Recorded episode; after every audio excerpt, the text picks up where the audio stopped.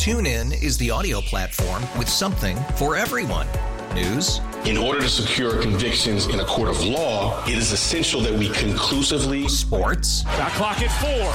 Doncic. The step back three. You bet. Music. You set my world on fire. Yes. And even podcasts. Whatever you love, hear it right here on TuneIn. Go to tunein.com or download the TuneIn app to start listening. Right now, we are being joined by one of the most important veteran service organizations out there because I say that because I should say they are working with a group of veterans who need the most help. They are disabled American veterans. And if there's one group of our brothers and sisters in arms who we want to make sure we're taking care of, it's those wounded warriors who come home a little bit different than they left not just them, but also their caregivers. And that's kind of what we're going to be talking about today. We have Mr. Dave Riley, former national commander of Disabled American Veterans, as well as Adrian Atizado, who is a Persian Gulf War veteran, I believe a fellow Navy man like myself, the Deputy National Legislative Director of DAV. So, Dave, Adrian, thank you so much for joining us today. Good morning. this is going to be so. Dave is on the phone. Adrian is live in studio. So I'll try to direct my questions directly to each one of you. And first, we like to start off with our interviews by finding out a little bit about those backgrounds. So, as I mentioned, Dave, you were national commander of DAV. Before that, though, I believe you served in our United States military as well. Is that true? And can you tell us a little bit about your service? Sure. Yeah, I uh, I started in the army. Uh, did four years in uh, Korea and uh, and then Ninth Infantry Division in Fort Lewis, uh, Washington, and then got out, transferred over to the Coast Guard. Coast Guard was just starting its uh, rescue swimmer program at the time, so I was the first class to go down to rescue swimmer school in Pensacola before they had their their own school, and uh, did that for 17 years, um, uh, a helicopter rescue swimmer, and uh, developed a bacteria infection uh, through my sinuses uh, turned me septic, got gangrene, lost my limbs uh, in '97, summer of '97, and uh, so uh, uh, my wife uh, really had followed me into the service. Uh, well, I met her in San Francisco, and uh, we were married ten years before I get, became sick, and uh, so she's been taking care of me for 20 years, really 30 years, but you know, uh, 20 years since I've been disabled. And those who listen to the morning briefing on a regular basis may recognize Dave's story. We've actually talked to him before, and we've talked to him about uh, one of those passions that he's picked up, I believe, which is the sport of golf. Despite losing his limbs, Dave is still out there on the links playing I'm sure better than me because I'm a horrible golfer. But Dave's out there doing a lot of great things. He did a lot of great things during his time as the national commander of DAV and continues to work with the organization uh, now as he's a past national commander. Now let's turn to Adrian. Adrian, you didn't waste time with the Army or the Coast Guard. You went right into the Navy. You went in the, into the best branch of service, right? Well, I'll, I'll, argue for that all day long, Eric. so tell us a little bit about your background and your military service. Sure. So um, I did join the Navy. I was a Navy corpsman. Uh, was stationed with the Marines when um, uh, Persian Gulf War started. Um, got done with that tour. Went back to finish my tour in Great Lakes, which was my first duty station back in uh, 89, 90. And uh, wouldn't you know, it went back to the same unit I was um, sent overseas uh, with and finished out my tour there when I uh, actually got hurt, uh, getting ready for a second deployment, and that's um, it was pretty bad. I was medically discharged after that. Right. So that's uh, how you came into touch with disabled American veterans. So, Adrian, let me ask you, as a disabled veteran yourself, someone who is medically retired, and we've met countless people on this show who have been. How important was the DAV to you when uh, when you got out of the military, or when exactly did you first come into touch with them? Well, I'll tell you when when I uh, first got uh, in touch with DAV. I was at, at the hospital at uh, Great Lakes. I was having a, I don't know, maybe a third, fourth surgery after I got out, uh, trying to get myself and my body right. And uh, they came walking in the door and, and asked me about uh, how things were going, what I, what I was going through, and um, I'll tell you, if it weren't for that service officer, that that uh, chapter service officer coming through, I I wouldn't have known the benefits that uh, were available to me. Mm and uh, it really did have an impact on my life, and, and I wouldn't I wouldn't really be here where I am today if it weren't for DAV.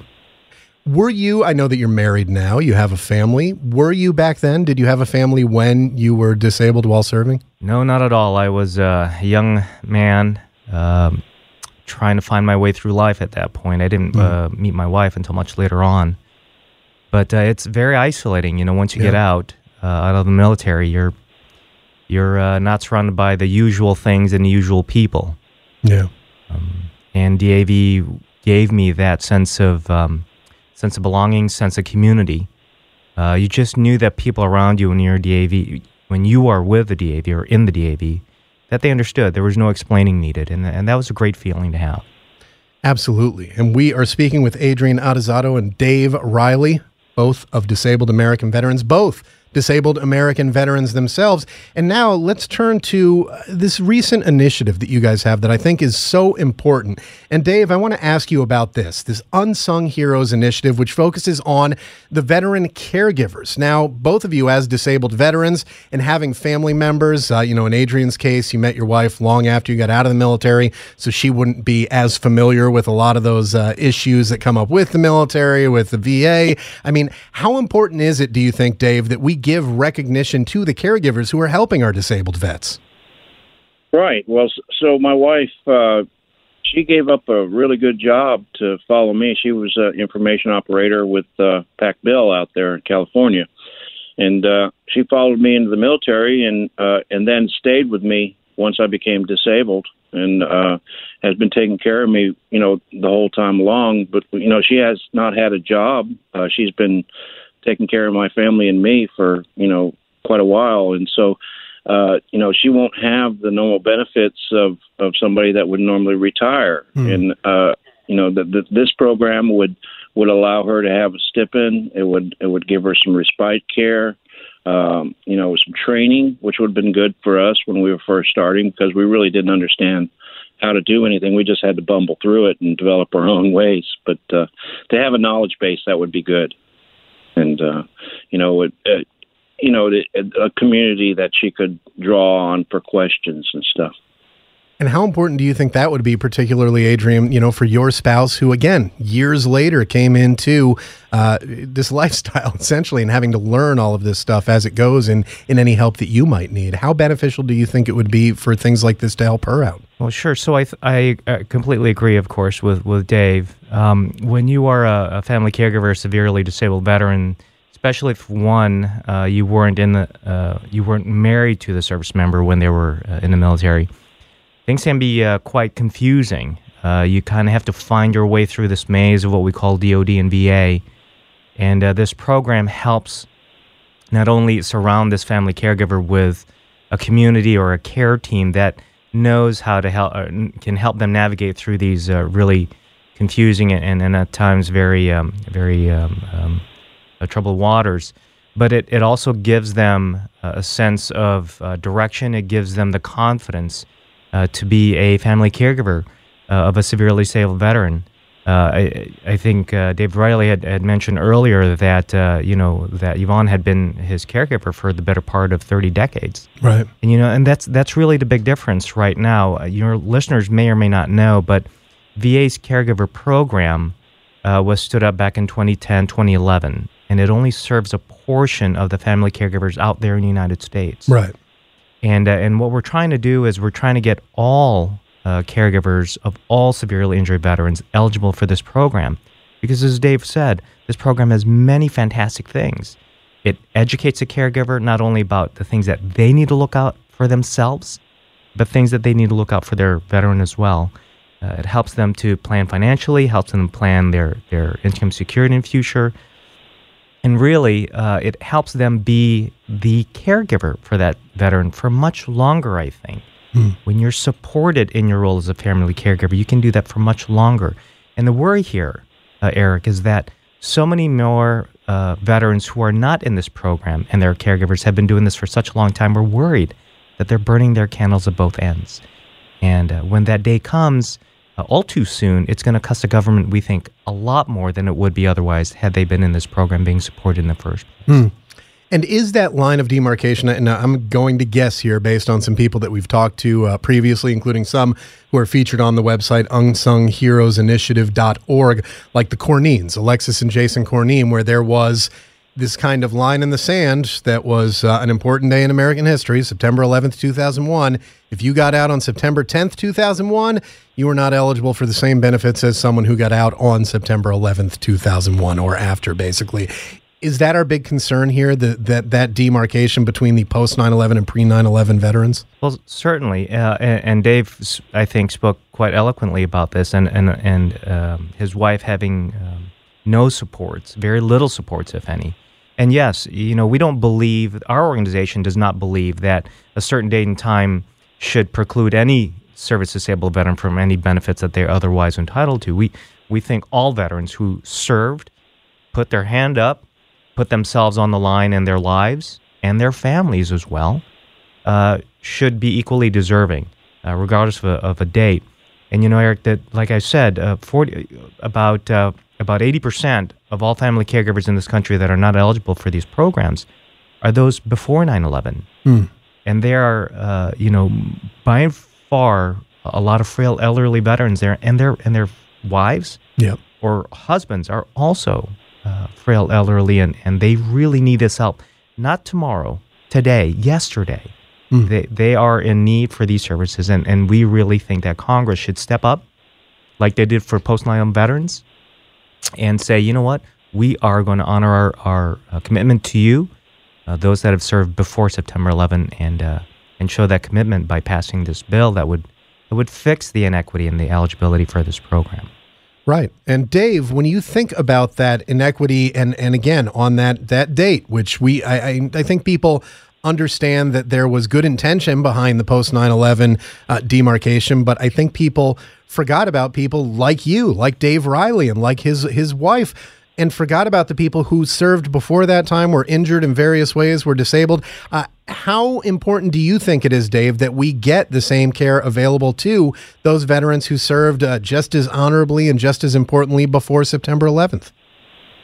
Right. I mean, well, 9/11 is a very important date in our history, but uh, you know, the the vets that served you know, we'll take the Vietnam vets for for example. Uh, you know, they were they had a slap in the face when they came home uh, and and really didn't get the welcome. And now it's a slap in the face to them to not be eligible for this program. And so, uh, you know, there's so many people that have served so many years uh, to, you know, for this country to to continue uh, the way it is, and for to, to to slap them in the face because of some arbitrary date, it just it doesn't make sense.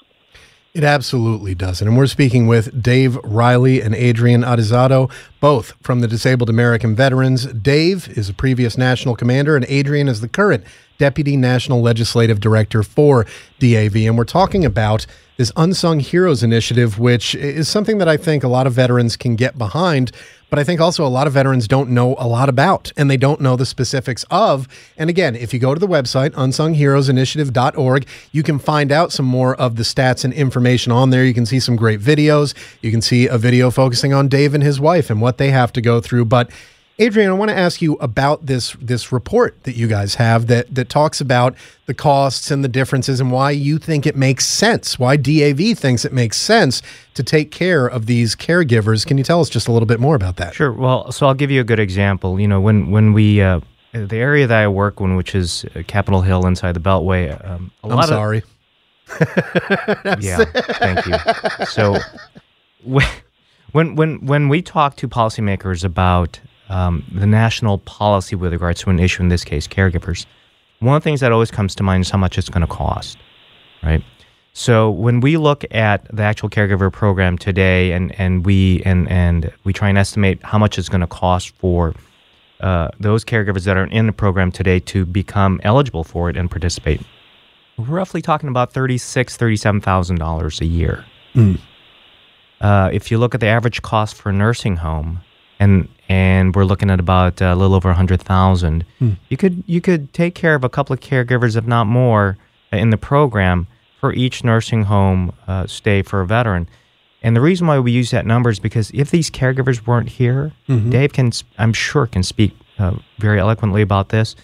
They would indeed find themselves in a in a in a situation where they'll have to be in a nursing home and someplace they don't want to be in the first place. Not to say that nursing homes aren't great, but uh, if you had a family caregiver who's who's um, who can do the job and do the job well and be supported in that role, I think we can not only save uh, this government money, but we can also honor the commitment to these veterans and also take care of those folks, those uh, wives, daughters, parents uh, who are taking care of our nation's uh, disabled veterans.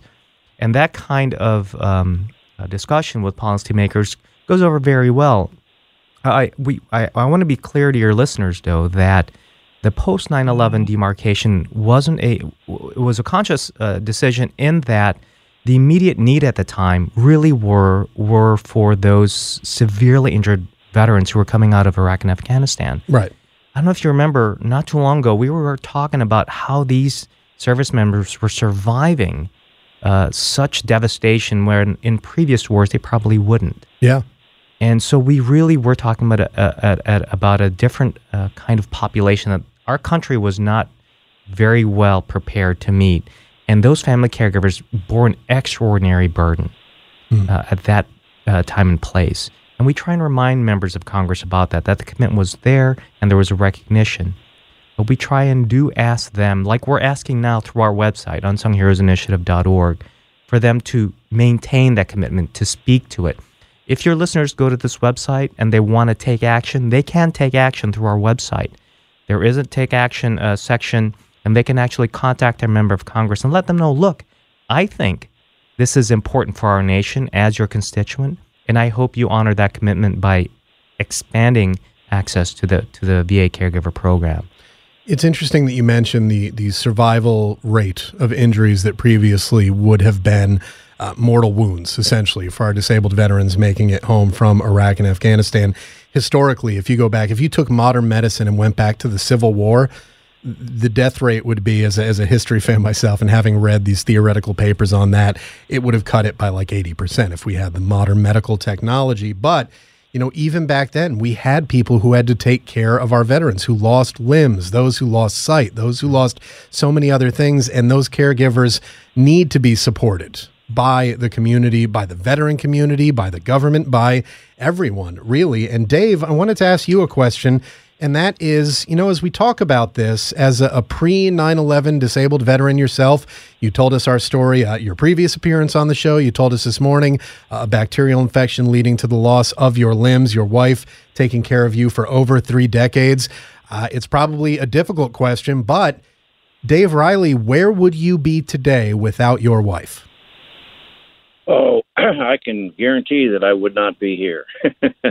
you know, uh, it was uh, it was rough to to kind of go through this uh, the things that I had to go through after I was in, injured.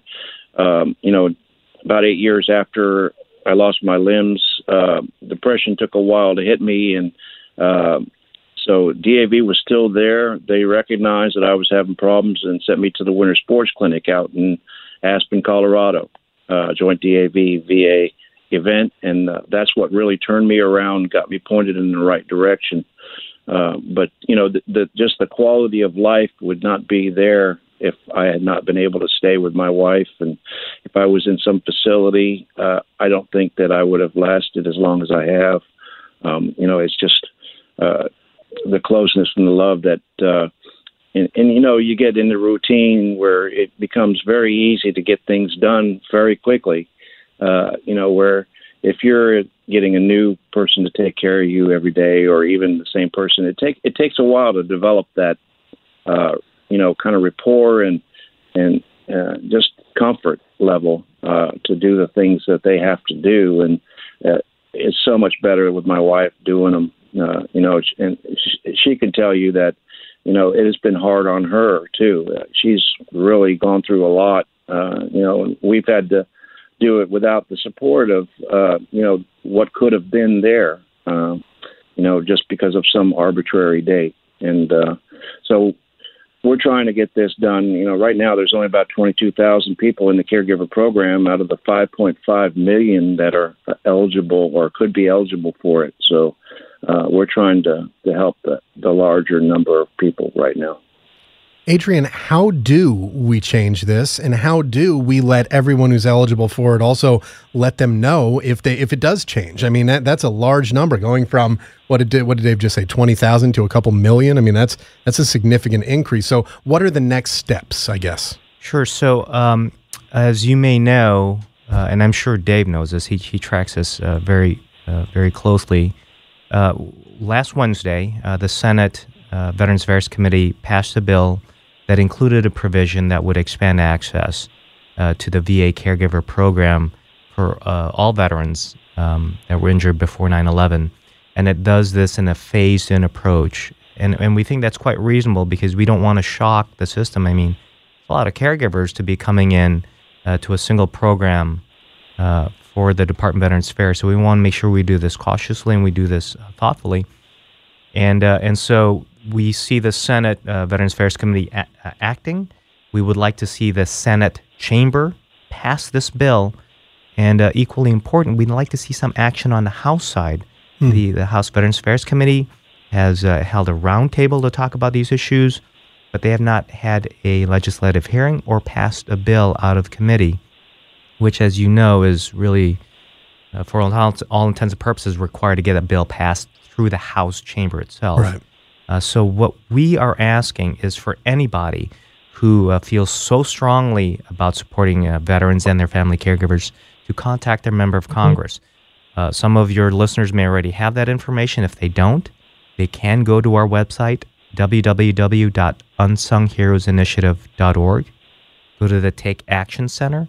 All they need to do is put in their zip code, Right. and, and our website will find them their elected representatives that they need to contact. But they really need to hear from them. If they don't hear from you, your listeners, uh, they won't think this this uh, is an important enough issue for them to act on. This is kind of the type of thing where I think the only reason that we're here talking about it is because more people don't know about it. If more people knew about it, I think you'd be hard pressed to find a, a politician who'd say, "Eh, forget about the caregivers of uh, our disabled veterans." That's a really uh, that would be a very unpopular stance for someone to take. I don't think there are any people taking that stance, but the uh, the the lack of knowledge on this issue is really the biggest thing. Again, we think first of our caregivers of those who came back uh, different from Iraq and Afghanistan, and we forget about those previously, those who might have been in the first Gulf War, those who might have been like Alexis Cornine, who's joined us here on the show before, serving in the Coast Guard stateside when she suffered a traumatic brain injury on duty. Um, the more people that know about this, I think the more likely we are to see change as far as the support offered to our caregivers. And DAV, Disabled American Veterans, is working hard to ensure that that kind of spotlight is shown on this issue. And I want to thank Adrian Atizado, Deputy National Legislative Director and Navy veteran, for joining us on the show, as well as Dave Riley, former National Commander of DAV. Dave, Adrian, want to thank both of you so much for coming on today. It's been great talking to you. Thanks, Eric. Have a great day. TuneIn is the audio platform with something for everyone.